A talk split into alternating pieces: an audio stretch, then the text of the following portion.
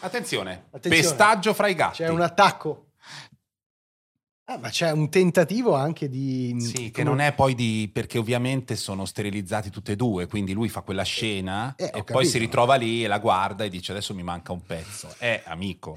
Però Ah, ha, il vantaggio che essendo anche lei sterilizzata non ha delle aspettative No, e quindi non ha non solo- può essere disillusa. Ah, so- la coppia di gatti che avevo prima faceva così. Lei diceva: Ok, vuoi provare a schiacciarmi? Va bene. Si piazzava, lui faceva tutte delle facce, lei aspettava 30 secondi, poi si girava, gli dava degli schiaffi a zampa proprio aperta. Pam! Perché dopo un po' non ne può più, Eh certo, gatta. eh certo, certo, certo. O La stessa gatta che 30 secondi prima gli ha detto scopami. esatto, però Ma secondo me non gliel'ha sì detto con quel tono, no. gli ha detto No! dai, vediamo, Dai, forza. va bene, dai. È la trentesima volta, va bene, però quagliamo. Non ci avreste mai potuto credere, eppure state ascoltando l'inizio del 63esimo episodio di Joypad, cioè corri. Salta E spara. Noi siamo Matteo Bordone. Francesco Fossetti. E Alessandro Zampini. L'episodio è eh, c- il 63, è giusto il 63? Sì. Ok, no, No? È sbagliato? No, è il l'episodio 64. È il 64. Hai sbagliato Zampa a scrivere la scaletta.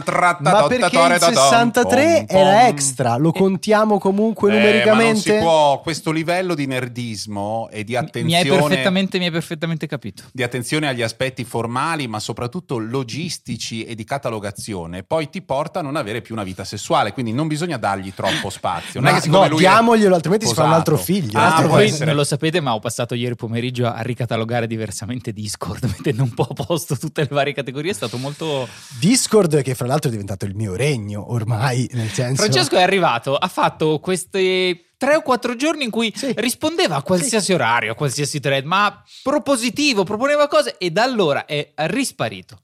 È come quegli Ragazzi, account eh, di Twitter che ma va poi- bene, noi lo accettiamo così, lo prendiamo come va a ondate, come il Natale, quando Lui arriva lo fa arriva. apposta comunque, crea un'aspettativa e poi illude queste aspettative, delude queste aspettative. Come sta facendo Microsoft? Benissimo. Mamma mia che gancio Zampa. Microsoft, ma non doveva mettersi insieme a Activision, comprare Activision, non dovevano diventare un tutt'uno queste due grandi aziende? Così uno un domani avrebbe potuto giocare a, mm, che ne so, mm, Call of Duty nel metaverso? Madonna, che immagine terrificante. Eh, Allora, c'è da dire che Microsoft e Activision Blizzard ci stanno provando fortissimo da un anno a fare questa cosa. Tutto il resto però gli sta dicendo abbastanza male, a parte che so, Brasile, Serbia, Arabia Saudita che hanno approvato la, la fusione. In realtà eh, ne stiamo parlando perché la CMA, che è l'ente britannico che mh, tutela il libero mercato, Diablo su Outlook. bello, con Clippy, Clippy personaggio aggiuntivo.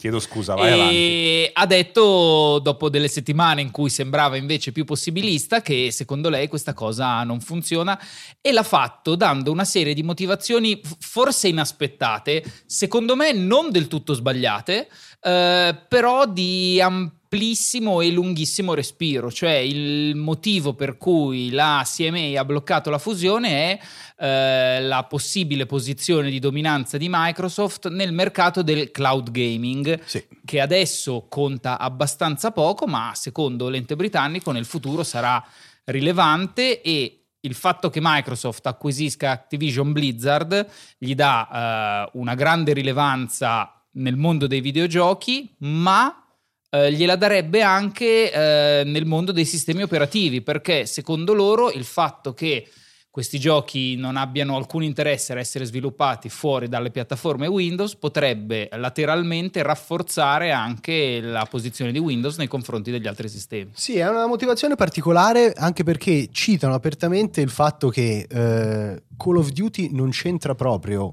in questa decisione. Quando negli ultimi mesi si è parlato solo di Call of Duty. Eh, esatto, però era forse una chiacchiera che portava più avanti eh, il pubblico dei videogiocatori rispetto Vero. agli enti che dovevano vigilare su questa acquisizione. Eh, enti che appunto hanno ribadito che è così profittevole avere Call of Duty su tante piattaforme e quindi anche sulle piattaforme diciamo della concorrenza che proprio non si immaginano un futuro in cui Microsoft la trasforma in un'esclusiva per Xbox. Mentre appunto in questi altri ambiti che ci dava Zampa ci sono varie preoccupazioni È anche un po' comprensibile, cioè in un mercato come quello del cloud, in cui Microsoft già oggi, attraverso l'infrastruttura Azure e via dicendo, ha il 60-70% insomma, del, eh, de, de, del controllo di tutto il mercato, eh, insomma è normale avere delle preoccupazioni sulla, eh, su, sul futuro. Eh, Phil Spencer ha anche insomma, eh, ribadito che non è proprio d'accordo ovviamente Dai. con questa scelta perché dice è, è così difficile... capo di Xbox. Certo, vabbè ovviamente, dice è così difficile capire dove andrà questo mercato che ancora oggi non c'è che iniziare a vigilare su qualcosa che non esiste Eh, forse sì, è un po' eccessivo. Bravo Phil. Allora, il punto è che l'antitrust, mh, se deve intervenire su qualcosa, se ci vuole un atteggiamento che si opponga al- ai cartelli, alle concentrazioni, gli inglesi sanno di cosa parlano perché Margaret Thatcher e John Major liberalizzarono le ferrovie britanniche senza separare i contenuti dalla logistica, senza separare le linee dai treni. Cioè liberalizzarono tutto. Liberalizzando tutto, arrivarono alla situazione attuale del Regno Unito, che adesso non fa neanche più parte dell'Unione Europea, ma che è comunque uno dei paesi più piatti che esistano al mondo dove non c'è un treno ad alta velocità. Perché? Perché se tu che hai i treni sei anche proprietario della linea, non hai nessun vantaggio a ehm, ristrutturarla e a farla funzionare al meglio per tutti gli attori del mercato, ma ti tieni le limitazioni perché tanto ti porti dietro questa posizione di monopolio che è legata linea e servizio. Microsoft potrebbe essere nella stessa identica situazione. Ricordiamo tra l'altro che recentemente c'è stata la questione eh, Amazon, no? Amazon ha una montagna, potenzialmente ha una montagna di potere anche rispetto al cloud computing e anche lì ci dovevano essere dei movimenti in direzione videoludica, poi mi sembra che non si siano troppo concretizzati. Cioè esistono, ma dopo Stadia, che era un'altra possibilità per Microsoft di non avere problemi in termini di concorrenza, se la stanno prendendo con estrema calma. Però è giusto eh, affermare questo principio per cui le piattaforme non possono essere legate ai contenuti, o meglio, bisogna fare in modo che piattaforme e contenuti non si equivalgano, che ci sia una differenza, perché altrimenti oltre a costituire una forma di monopolio o di controllo del mercato, crei un precedente, cioè ind- indebolisci comunque il mercato intero del cloud gaming. D'altronde l'azienda si fa i fatti suoi. Certo. Se il mercato del cloud gaming non cresce come potrebbe, chi se ne frega, l'importante è che cresca il mio. Quindi Secondo me i principi sono anche buoni, è anche uno dei primi casi in cui stiamo vedendo ritornare all'orizzonte, fare capolino il concetto di un antitrust che interviene su questi giganteschi gruppi del mondo digitale, perché negli ultimi decenni Non è stato- stato così, basta ricordare Disney, insomma. Sì, Beh, ma cioè- anche solo Meta che è riuscita certo. in pochi anni ad acquisire sia WhatsApp che Instagram senza colpo ferire. Certo. Tu sai che noi Joypad non lo faremo più perché grazie al metaverso sarà assurdo e anacronistico trovarci. Io ti vedrò giovane, bellissimo e tra l'altro, non che mi interessi, ma fa comunque piacere, con tre cazzi nel metaverso e potremo fare la puntata così. Cosa te ne fai di tre cazzi? Ma però è bello vedere il mio Eh, amico Puoi dire, entusiasta. puoi dire che cazzo vuoi in senso letterale. Ok, ok. Eh, comunque, per chiudere la questione, Cosa questo- succede adesso? Allora, questo è il secondo no che Microsoft incassa, perché il primo l'ha incassato dalla Federal Trade Commission in America, che addirittura ha denunciato Microsoft, quindi quella è, diciamo, un'operazione di causa legale che sta andando avanti. Microsoft ovviamente ha la possibilità anche di fare ricorso per la decisione del E. CMA e lo farà entro un mese da, da questa decisione. Qual è il problema? È che il tribunale che dovrebbe eventualmente non tanto sovrascrivere la decisione del CMA, ma rimandare in approvazione la possibile fusione, eh, acquisizione, anzi, scusate, n- negli ultimi dieci anni non si è mai espresso contro una decisione del CMA. Quindi è molto verosimile che in Inghilterra questa cosa sia bloccata, essendo il mercato inglese per Microsoft sostanzialmente il secondo mercato dopo gli Stati Uniti è proprio diff- sempre più difficile che questa cosa possa andare in porto. Ricordiamo che dopo questa scel- decisione c'è stata un, un forte scossone di mercato con Activision che ha perso più dell'11% in borsa in un giorno sostanzialmente, mentre Microsoft ha fatto eh, ha avuto un andamento opposto, a dimostrazione del fatto che forse chi ne esce con le ossa rotte veramente è Activision. Mm. Se l'acquisizione non passa, Microsoft dovrà anche pagare 3 miliardi ad Activision. Eh, e poi niente, si vedrà. Quei 3 La- la miliardi, cosa- scusa, faccio una Sì. domanda personale. Serviranno a risolvere il problema che se finisci una partita di Call of Duty e fai replay si pianta e devi Eh, uscire, ritornare sì, sì. nella hall e ripartire? Hanno, hanno già confermato che li investiranno l'80% per solo su quel Perché problema. io lo trovo molto fastidioso. Io Lo chiameranno patch Matteo Bordone 2.0. Bravi. Volevo solo chiudere dicendo che, la- perché me ne sono fatto una cultura studiando la cosa, la decisione della CMA non è vincolante, o meglio, Microsoft potrebbe decidere, volendo, di proseguire, pro- Sì. potrebbe comunque acquisire Activision eh, Blizzard. Il mercato del Regno Unito sarebbe bloccato, dovrebbe scorporare le due cose. Per esempio, potrebbe eh, eliminare tutti i giochi di Activision dal Game Pass o dovrebbe fare delle concessioni enormi perché gli consentono di operare un po' come anni fa in Germania non potevi acquistare giochi dallo shop di Nintendo se non dopo, dopo mezzanotte perché c'era un problema di gestione dei minori. Sì, però una cosa è acqu- acquistarli dopo mezzanotte, una cosa è non poterli proprio acquistare altro- in quello che è il tuo secondo mercato. Esatto. E le decisioni di questi tre enti antitrust, quello dell'Unione Europea, eh, americano e britannico, vanno di solito spesso in una direzione comune.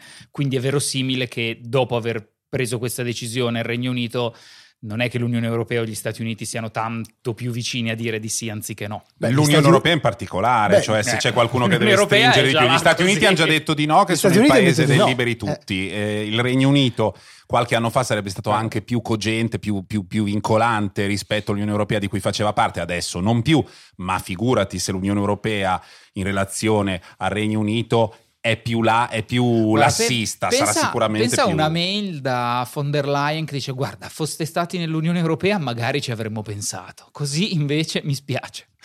Eh, Ehm, non abbiamo però finito di parlare di Microsoft, anzi della situazione non rosea in cui che sta attraversando il colosso di Redmond, si può dire? Ah! Bello colosso di Redmond. sì? Perché è Gigante, successo, altrimenti. È, è successo qualcos'altro, vero Zampa? Sì, sì, eh, allora i- problemi da questo punto di vista di Microsoft secondo me sono giganti. Il primo è che sono finalmente riusciti a fare un gi- uscire un gioco in esclusiva ed è una chiavica, perché è uscito Redfall sviluppato da mm, Arcane Studio. Da Arcane.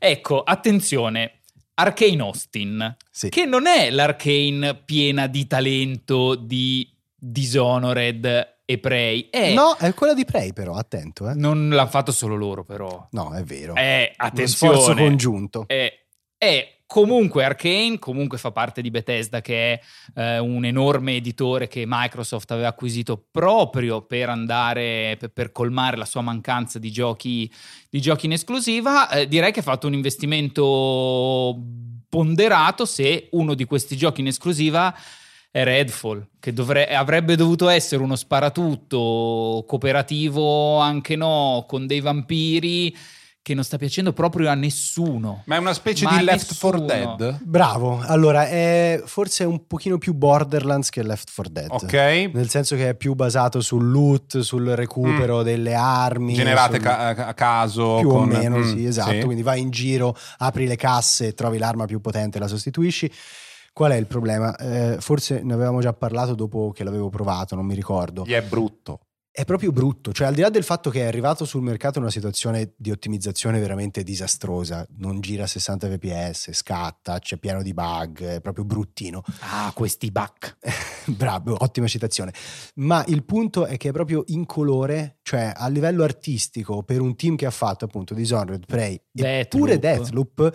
È una cosa di un generico, sembrano i suburbs americani visti eh, centinaia di volte, non c'ha un elemento distintivo dal punto di vista estetico, visivo, d'atmosfera e nemmeno ludico, perché non si spara particolarmente bene, l'intelligenza artificiale è veramente disastrosa con delle- dei, dei nemici che ogni tanto per ehm, guardare la porta dove tu dovresti entrare ma sei già dentro la stanza ti danno le spalle cioè Eh, loro giusto. sorvegliano la porta ma tu sei già dentro Metti che ce n'è un altro, scusa. esatto eh, eh. eh, Prima controllo che entrino tutti, poi E poi- eventualmente eh, li affronto. È, è proprio un gioco brutto a livello di game design e, e ovviamente, insomma, visto che, come diceva Zampa, questa è la- una delle prime esclusive grosse eh, che, che Microsoft propone dopo l'acquisizione di, di Bethesda, c'era tanta aspettativa da parte del pubblico e ovviamente i fan sfegatati di una bandiera, diciamo così, in questo caso di un ecosistema di Microsoft, sono molto vocali quando si tratta di difendere, diciamo, la propria, eh, il proprio Fortino. fortino, ma sono altrettanto vocali quando invece ci Devono sono degli tirare le badilate. Ed è arrivata veramente una quantità, secondo me, di acredine, eh, forse anche un po' eccessiva, perché sì, è vero, il gioco è brutto, ripeto, però di nuovo i videogiocatori stanno No, un vabbè, po' esagerando. Quello è una cosa che ci porteremo avanti, temo, abbastanza per sempre.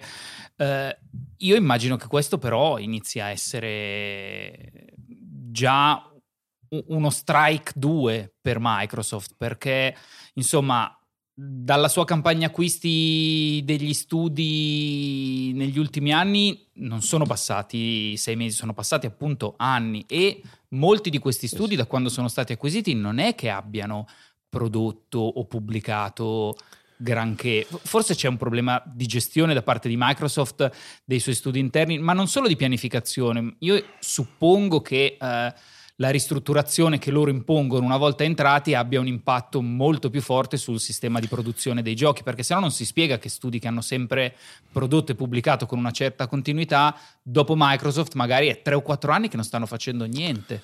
Sì, c'è, c'è fra l'altro un'intervista a Phil Spencer pubblicata su Kinda Funny che eh, insomma vi, vi suggerisco di ascoltare, è molto bella perché le domande sono molto schiette, dirette e le risposte sono altrettanto trasparenti in cui comunque Phil Spencer ammette che ci siano dei problemi di supervisione, di eh, controllo qualità, e però il punto è che una cosa è ammetterlo, una cosa è risolverlo in tempi brevi perché insomma qualche altra stagione così e poi rischi veramente di allontanare il pubblico che comunque insomma invece su Xbox Serie X ci ha creduto anche in nome di quell'acquisizione. Sì, sì, è che con eh, quanto sta andando forte PlayStation, se Microsoft non dovesse prendere Activision diventa particolarmente grigia perché Game Pass funziona ma non è che abbia mai sfondato o stia continuando a farlo. Hanno venduto nell'ultimo, nel- nell'ultimo trimestre fiscale il 30% di console in meno, non benissimo. State ascoltando sempre Joypad, cioè corri? Salta. E spara.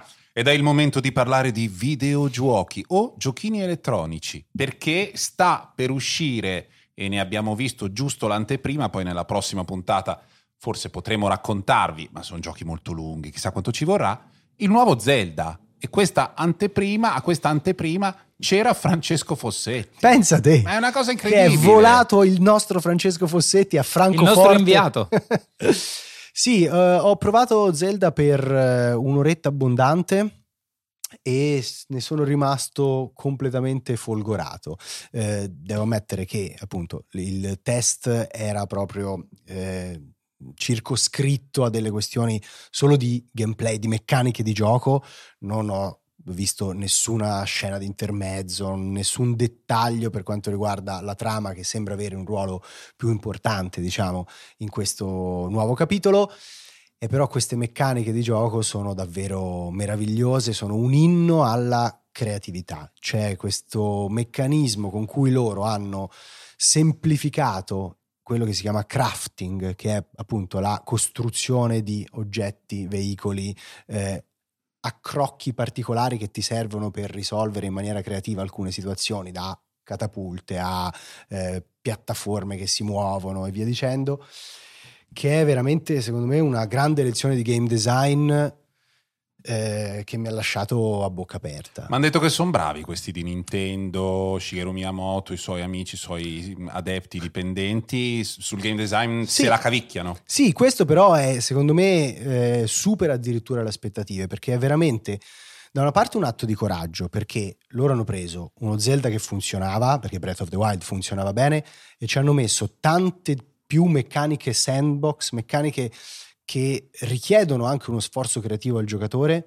però sono riuscite a semplificarle un pochino nell'esecuzione. Quindi, eh, mentre per esempio in Minecraft l'idea di costruire una macchina semovente ha una complessità dietro che mh, potrebbe spaventare il giocatore, qui l'operazione di assemblamento è poi molto stilizzata e quindi ti viene proprio la voglia di provare a sperimentare.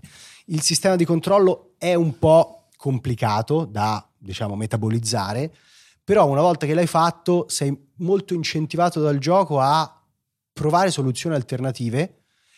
Nel primo Breath of the Wild c'era questo elemento, però era ancora parziale, qui è veramente il centro invece dell'esperienza ed è secondo me una cosa molto bella anche che, che, con un sequel loro provino a fare qualcosa di molto diverso. Allora tu hai detto due volte, non una, due volte la parola creatività. Sì. Ora io che ho l'anima, non lo so, di un Vogon, sì. di un impiegato del catasto a cui, cioè, che è spaventato dall'improvvisazione, dalla creatività, non è troppo?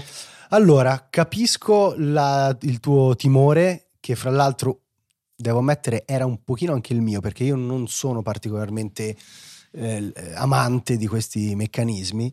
Diciamo che almeno nella sezione che ho provato io, che ripeto era molto circoscritta, sembra che loro abbiano fatto, abbiano fatto una strana magia per cui quasi artigianalmente sono andati a collocare in ognuno dei luoghi eh, diciamo chiave dell'avanzamento degli oggetti e degli elementi che ti danno un po' dei suggerimenti e diciamo okay. che ti instradano. Quindi se tu vuoi pensare a un'idea incredibilmente creativa fuori dagli schemi che usa la fisica, lo puoi fare.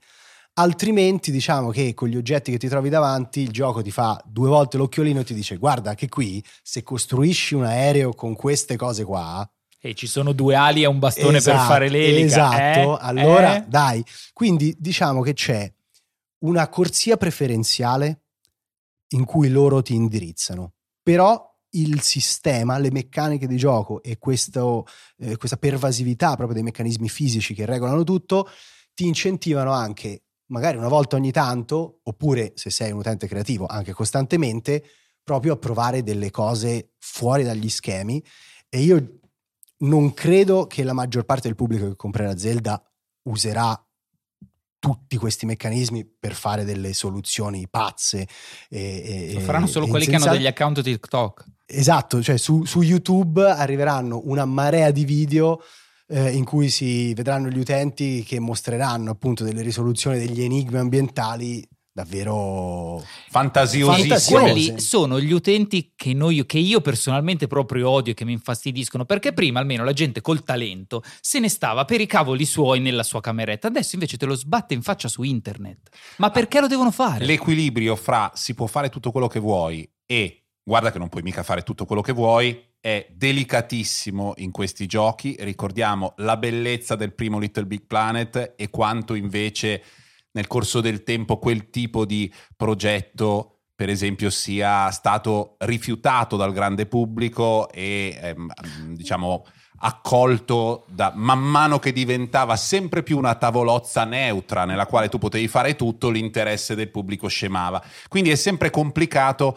trovare un punto intermedio fra ho carattere, ti devo raccontare una storia e sei tu l'artefice della risoluzione di questa storia. Se ce l'hanno fatta è un grande risultato. Eh, questo si capirà quando il gioco uscirà perché ovviamente io ho giocato un'ora. Eh, sarà un prodotto che probabilmente eh, ne richiederà oltre 50, 60. Come al solito. Allora, certo. diciamo che dal sentiment che se ne. Il che... sentiment. diciamo che dal sentiment che ha l'internet sulla, sulla questione, non penso che. Cioè, penso sia più facile si avvicini a Breath of the Wild che a Redfall. L'altro giorno ho scritto al PR di, mm, eh, di, di Guerre Arts. Stellari, di Electronic Arts per i Guerre Stellari, non di Guerre Stellari, insomma, ci siamo capiti, io parlo un po' male, ma voi capite, per avere il codice per provare, mm, insomma, l'unica declinazione videoludica del mondo di Star Wars che avevo trovato interessante, che si chiama... Eh, si chiama la saga di Star Wars Jedi, in particolare questo sequel che tu volevi si chiama Jedi Survivor ed è il seguito di Jedi Fallen Order. Esatto, che Fallen Order a me è piaciuto, ne abbiamo anche parlato. E lei mi ha detto: Guarda, che per Joypad ho già dato un codice a Alessandro Zampini. In ragione di questo, con una punta di fastidio. Com'è, Zampa? Allora, io parto invece da una posizione un po' più timorosa perché a me Fallen Order non è che avesse entusiasmato, mi è sembrato un po' boh, anonimo. Devo dire invece Era che... un po' di binario. Binario, strette parallele della vita. Survivor non sono andato avantissimo, ci ho giocato qualche ora, ma mi sta piacendo molto di più, ma proprio molto, a parte che ha un inizio secondo me più forte, anziché, non mi ricordo, nella boscaglia del primo, qua si parte da Coruscant, quindi già è un po' più forte, un immaginario più bello, ma poi mi sembra migliorato in tutto e anche solo queste prime ore molto più dell'altro ti dà proprio la sensazione di essere un cavaliere Jedi, di fare quelle robe che da bambino fai con muovi da una parte la spada laser, usi la forza dall'altra. Ha delle cose che non mi entusiasmano per dire io ho 100.000 anni, voi non mi potete fare i salvataggi con i falò dove devo meditare e non mettermi il salvataggio automatico. Io sono vecchio, dovete salvare ogni 6 secondi. Non lo voglio sapere, così se muoio riparto esattamente da lì. Cioè, questo mi è sembrato, non so come dire, un po' una concessione a un mondo vicino a quello dei Souls che forse si poteva anche non, non fare. Ha un mondo mortaccino. Esatto. Per il resto. Che quindi fa della difficoltà e anche un filo della frustrazione, o decisamente della Ecco. frustrazione in alcuni casi, un punto di forza. Sono morto tante volte. Cioè, io muo- Non mi guardare con No, quella faccia no, che no, mi giudica. Ma quando No. è che non moriamo Io tante sono volte, morto tante Zampa? È vero, Eh, è vero. c'è un Eh, altro gioco in questo punto della scaletta. No, che... aspetta, Ah, aspetta, c'è n'è aspetta. ancora? ancora? Ce lo Aspetta, lasciamo aspetta. andare via Cium, così. cium, cium. No, no, io volevo dire due cose. Allora, io l'ho trovato molto molto bello, non mi sono piaciuti tantissimo i combattimenti che secondo me hanno delle animazioni ancora un po' più un po' ingessate. Mm? Ehm, però il respiro, l'avventura, il senso di scoperta è veramente una cosa meravigliosa. Per me sul fronte del level design rivaleggia proprio anche con God of War, Ah. con eh, insomma titoli che hanno le spalle molto molto larghe. Anche questo è bello impegnativo, eh. io ci ho speso una trentina di ore e l'ho finito all'86% tipo. Mm? Eh, ma insomma, anche se volete andare drittoni, almeno 20 ore vi servono. Io ho già messo il livello di difficoltà Grogu. Ok, cioè, io voglio chiederti così. una cosa, Zampa. Tu sei, eh, come posso dire, eh, attento alle sfumature della eh, canonicità di Star Wars così come lo sei al Signore degli Anelli? Allora, no, anzi, ti ringrazio per la domanda. Ma A, come si fa? Non si può essere altrettanto a- attenti. a me in generale no, e invece qua sbagli. In L'ambulanza generale, non passa a caso, prego. la questione del canone mi sta sempre un po' sulle balle in qualsiasi Ok. di questi modi. Per me, se una roba è fatta Mm. bene, vale tutto. No, no, perché sempre. io volevo chiedervi, perché qui si sblocca rispetto ai tre stili di combattimento del primo capitolo, due stili di combattimento nuovo, uno dei quali prevede l'utilizzo combinato di spada laser e blaster, che come tutti sapete No, è veramente per i Jedi un, un- un- veramente Da una quando cosa Yoda, inaccettabile. da Eh, quando ma lo dice Obi-Wan nel primo, che Dico il blaster è un'arma... È Eh, un'arma per cioè, quello. non Voglio dire io questa sciocchezza, ragazzi, alla varietà dire. videoludica. da quando nella seconda trilogia Yoda, che era stato concepito come un saggio che usa la forza, quindi un'energia immateriale, per agire nel materiale, da quando Lucas, rimbambito dall'età, stabilì che uno Yoda in CGI dovesse fare le capriole con la spada a centinaia di anni di età con quell'aria da vecchio andreottiano, quell'idea lì di una razionalità nel mondo di guerre stellari nel rapporto fra forza, armi fisiche, armi moderne è, svanita, evaporata. Quindi è vero, ma i cavalli hanno abbandonato questa stalla ormai da no, tempo. ma è proprio un precetto, gli Jedi non usano il blaster. Sì, poi fra così. l'altro c'è un altro stile con la guardia incrociata che ricorda la spada di Kylo Ren, spada che però è stata inserita all'interno del canone solo molti, molti secoli dopo. Io veramente... Cioè, cioè, ci non- saranno 3 o 4 mila commenti su Reddit sulla questione. Bordone, non sei in pari?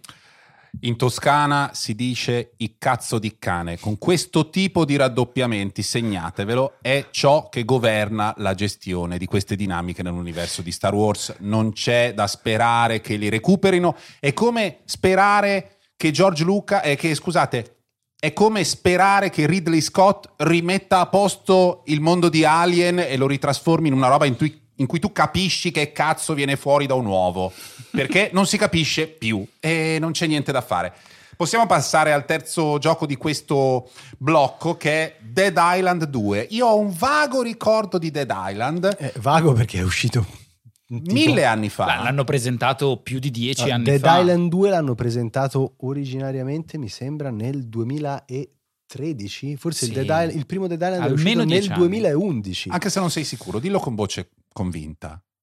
Lo devo ridire. No, dillo così, però pri- sì, convinto. Il primo Dead Island l'hanno presentato, uscì nel 2011 e il 2 l'hanno presentato nel 2013, dieci anni dopo arriva, dopo varie peripezie, ha cambiato tre studi di sviluppo. Eh, Eh, e sarà uscita una cosa che è un incidente stradale. no, è Ma uscita dai! meno peggio del previsto. Allora, il gioco è, fa esattamente quello che promette, cioè va in una Los Angeles infestata dagli zombie, fra l'altro con una interpretazione della figura degli zombie molto classica. Eh, Lenti o veloci? lenti. Ah, lenti, Eh. alcuni rigonfi di pus che esplodono belli. e via dicendo. Sì. insomma. È anche un gioco che sarebbe dovuto uscire dieci anni fa, quindi Esatto. quell'immaginario è di quel tempo. Sì, ma lo fa secondo me anche proprio eh, volontariamente, cioè per esempio cita anche Romero Mm. come insomma uno degli, dei padri di, questi- di questa figura classica dello zombie eh, e appunto il gioco ti permette semplicemente di massacrarli impunemente con una serie di armi Ah, seghe, No, più circolari. che altro sono armi proprio co- contundenti, cioè Ah. taglienti o contundenti, ma non meccaniche. Ok, Ok. Mi devi proprio sbattere la roba in faccia. Fra l'altro c'è un sistema che si chiama Flash che simula proprio la rottura delle ossa, la fuoriuscita degli organi, c'è proprio una, una sorta di morbosità tutta americana sul fetish della carne spappolata. Sì. E quindi cioè, è proprio un prodotto che a livello di meccaniche di gioco fa una cosa e la fa per 15 ore. Cioè tu continui a massacrare il tasto R2 sul pad e mazzuoli gli zombie, prima con dei martelli, poi con delle spade, poi con dei martelli un È po' più bello, grossi. è bello. Quando ci dicono dei che i videogiochi sono asfittici un po' da ragazzini scemi, è con questo tipo Questo, di prodotto bravo. che noi rispondiamo e diciamo no, no.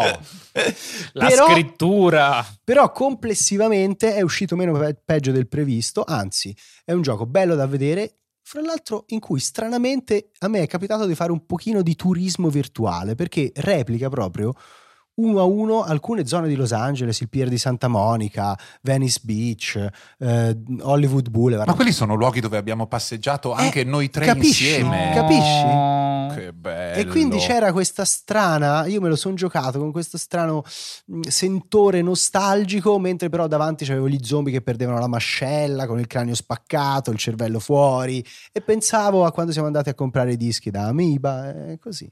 Io, voi vi ricordate giochi di questo sviluppo che sono usciti onesti? Perché No. tutti quelli che hanno superato i 5-6 anni di ritardo poi di solito vengono pubblicati perché devono essere pubblicati.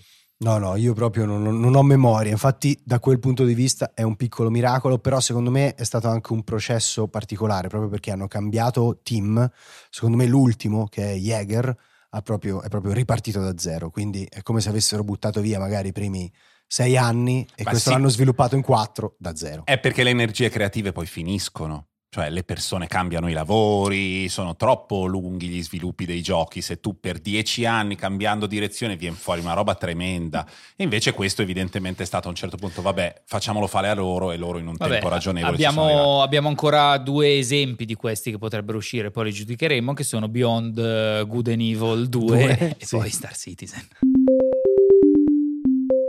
State ascoltando Joypad, cioè Corri. Salta. E spara. Abbiamo incontrato finalmente le persone che hanno costruito il sito È uscito Joypad. È stato bellissimo. Grazie bellissimo. al quale potete. Tu non c'eri. Taci, dai, taci. è stato bellissimo niente, perché il giorno della partenza per il Festival delle Scienze, chiedo scusa, ho detto della scienza, della scienza è un altro. Diverse volte, tra l'altro, l'abbiamo fatto. Eh, vabbè, ehm, Festival delle Scienze e Fossa aveva fatto un casino e quindi poi non è potuto venire. Risultato, siamo stati all'auditorium di Renzo Piano a Roma, l'auditorium eh, Ennio Morricone e eh, dietro di noi, in- nella sala, noi eravamo seduti io e Zampa, dietro di noi giganteggiante come il grande fratello non televisivo, ma il fratello maggiore, quello di Orwell, giganteggiante c'era Fossa da casa sua, Sarà stato uno schermo 5x5, eh. ma una cosa enorme, Gigante. enorme. E eh, perché Per doveva essere stato uno a bellissimo. uno questo schermo ipotetico? 5 metri per 5 metri. È appunto uno a uno. No. C'erano delle barre nere, magari. No, era enorme a 16 noni. Non ho capito tu che sei così nerd che dici Perché 5 era per gigante, 5. lui era una finestrella quadrata quasi. Sì, a me sì. sembrava grosso. Comunque, bellissimo questo dettaglio, tra l'altro poco nerd tra di noi. Ehm, abbiamo chiacchierato e chi ha voluto ha sentito poi questa chiacchierata sugli immaginari e l'universo videoludico, che è la nostra puntata precedente, ma abbiamo poi anche incontrato alcuni dei, diciamolo con affetto, nerdacci che si occupano di gestire tutto quello che riguarda Joypad in termini di catalogazione degli argomenti, a che minuto avete parlato di questo gioco, eccetera. Quindi mandiamo un affettuoso abbraccio, abbiamo anche cenato insieme, parlato di cose nerdissime. È stato eh, la cosa più simile a una macchina del tempo che io abbia provato recentemente perché ci si incontrava e salutava come nei primi anni 2000. Ma tu sei Ago, quello che su Discord si chiama così, e ci si riconosceva con i, no- con i nickname, come Sì, non si faceva più da- i nomi dai forum. Come, come quando uno diceva: Ah, tu sei Freddy Nietzsche, tu sei questo ai tempi dei blog. L'ultima volta per me era stato ai tempi dei blog. Comunque è stato molto bello, grazie di esistere. Lo spirito internettaro degli anni zero, quello per cui anche gratis ci si mette e si fanno delle cose per il gusto e il piacere di farle, eh, vive ancora in angolini, fra cui anche il nostro canale Discord che potete frequentare se avete anche dei disturbi sociali, ce li abbiamo tutti, quindi non c'è problema, e che è pieno zeppo di questioni relative anche alla latitanza di Fossetti che è proprio Marlon Brando a fine carriera, rilascia un'intervista ogni tanto a piedi nudi, ehm, bacia in bocca a Larry King, cioè queste cose qua.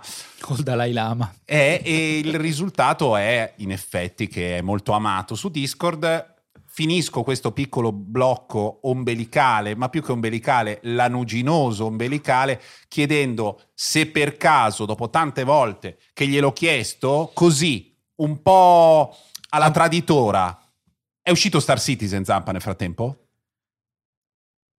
No.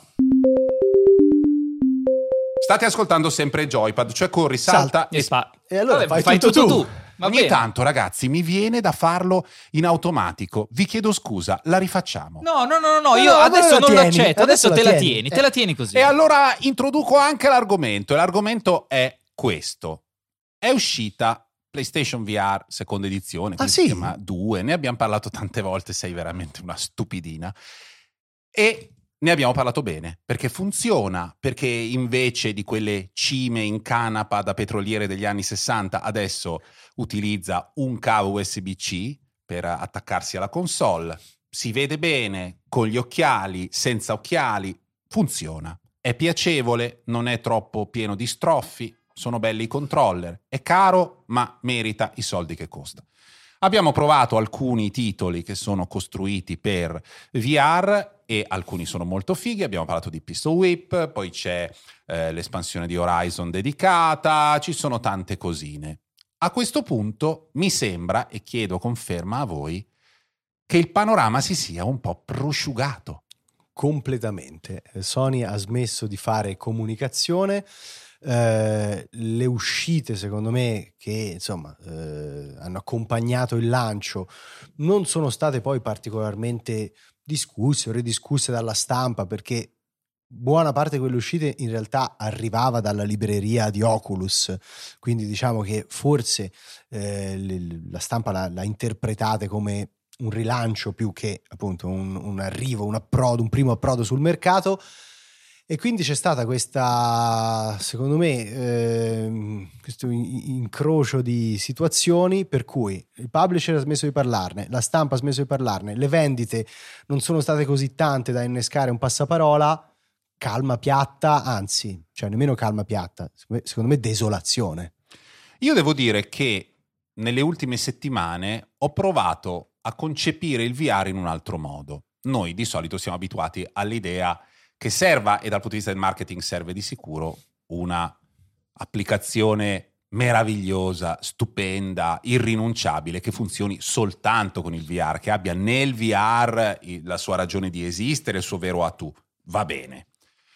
Visto che c'era questa desolazione, ho detto proviamo a usare il VR in un altro modo, cioè immaginare che il VR diventi un'opzione, che la realtà virtuale sia un'opzione che si possa usare non per dare al gioco degli elementi di gameplay legati alla realtà virtuale, ma semplicemente per togliere a dei giochi che sono molto molto essenziali dal punto di vista delle meccaniche, per togliergli quello schermo, quella, quella, patina rispetto alla realtà che è data dal fatto che osservi uno schermo e per immergerti in una familiarità assoluta, in una prevedibilità assoluta, in una noia assoluta. Nello specifico ho giocato molto a Gran Turismo col VR. Ora, Però solo facendo il tratto urbano della 4. Facendo delle... Io, secondo, ti faccio una domanda che sarà semplicissima nella risposta. Secondo te, io a Gran Turismo sono molto forte?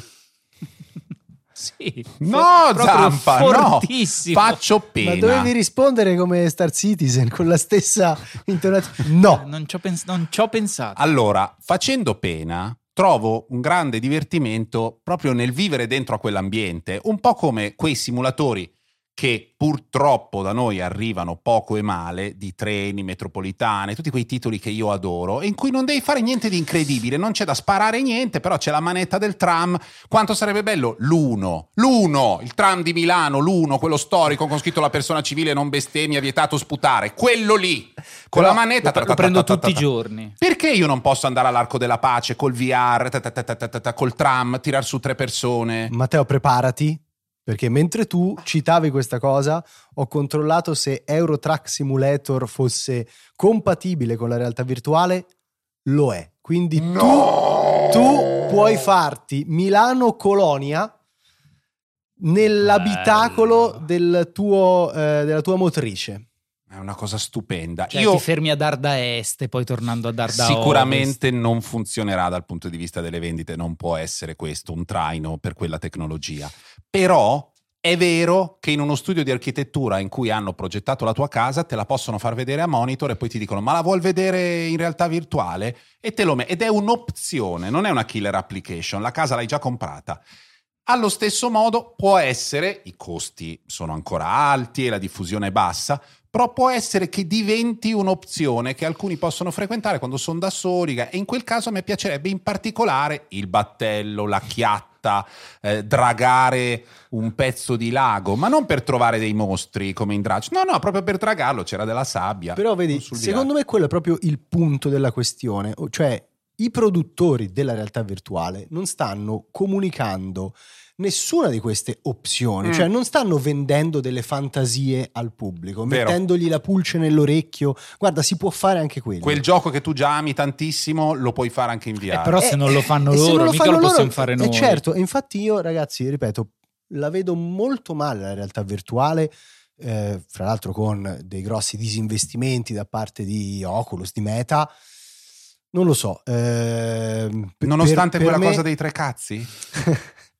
Quella, secondo me, potrebbe essere esattamente la chiave di volta per il rilancio di questa straordinaria tecnologia. State ascoltando sempre Joypad, cioè corri. Salta.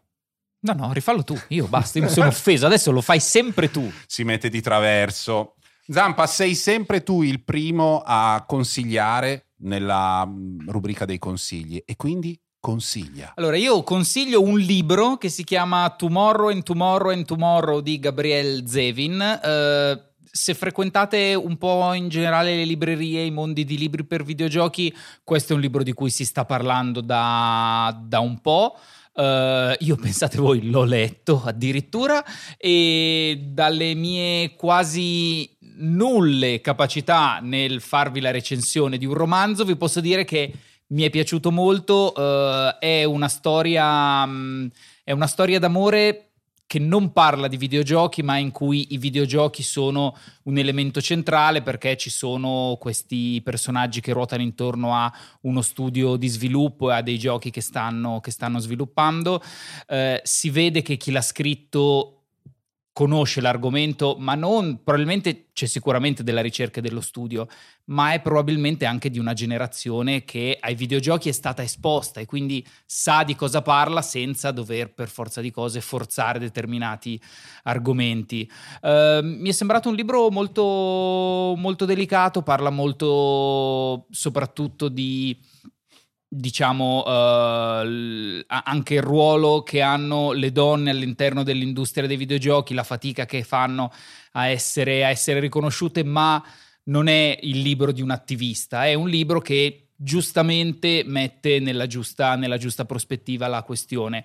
Ci ho trovato un pizzico di, se dovessi dirvi proprio in pochissime parole cos'è, mi sembra un po' l'insostenibile leggerezza dell'essere, dove prende due persone che si girano intorno per tutta la vita, ma uh, sono legate da sentimenti che sono probabilmente oltre l'amore, uh, con i videogiochi come loro sistema per connettersi. A me è piaciuto molto.